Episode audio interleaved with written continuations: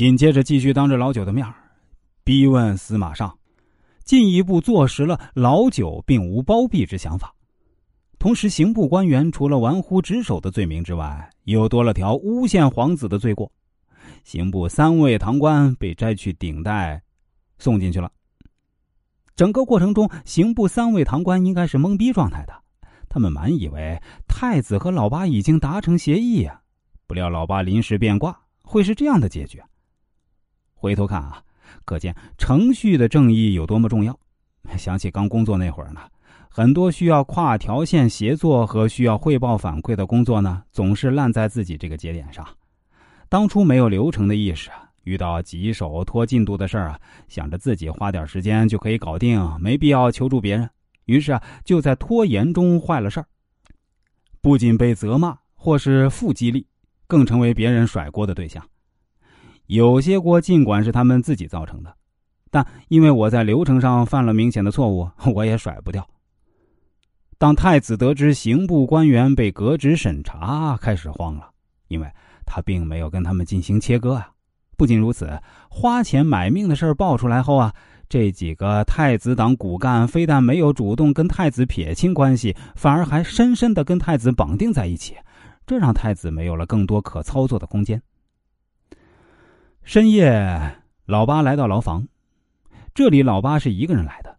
并没有叫奉旨协助的老十三一起，他先来找任继安和刘八女，他主要是想坐实三件事儿任继安奸杀寡妇的事儿和任伯安无关，更和老九无关；刘八女花钱买命的事儿和任伯安无关，更和老九无关。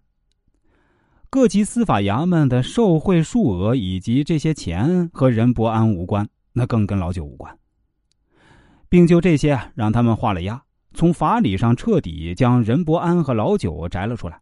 当然，代价就是牺牲了任继安和刘八女两个人，可谓把损失降到了最小。尽管他们俩人还想挣扎一下，怎奈他们只是皇子间博弈的棋子儿，受制于人，根本没得选。接着，老八又审萧国兴，完成绝杀太子的关键一步。整个谈话过程中啊，一步步击穿萧国兴的心理防线。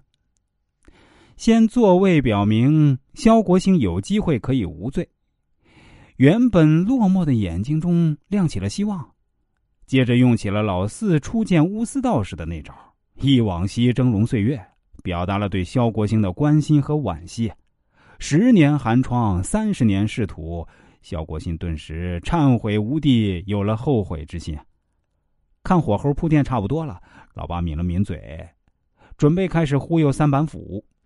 第一板斧最小化萧国兴的罪名，第二板斧疯狂暗示他是受人指使，至于是谁指使，懂的都懂。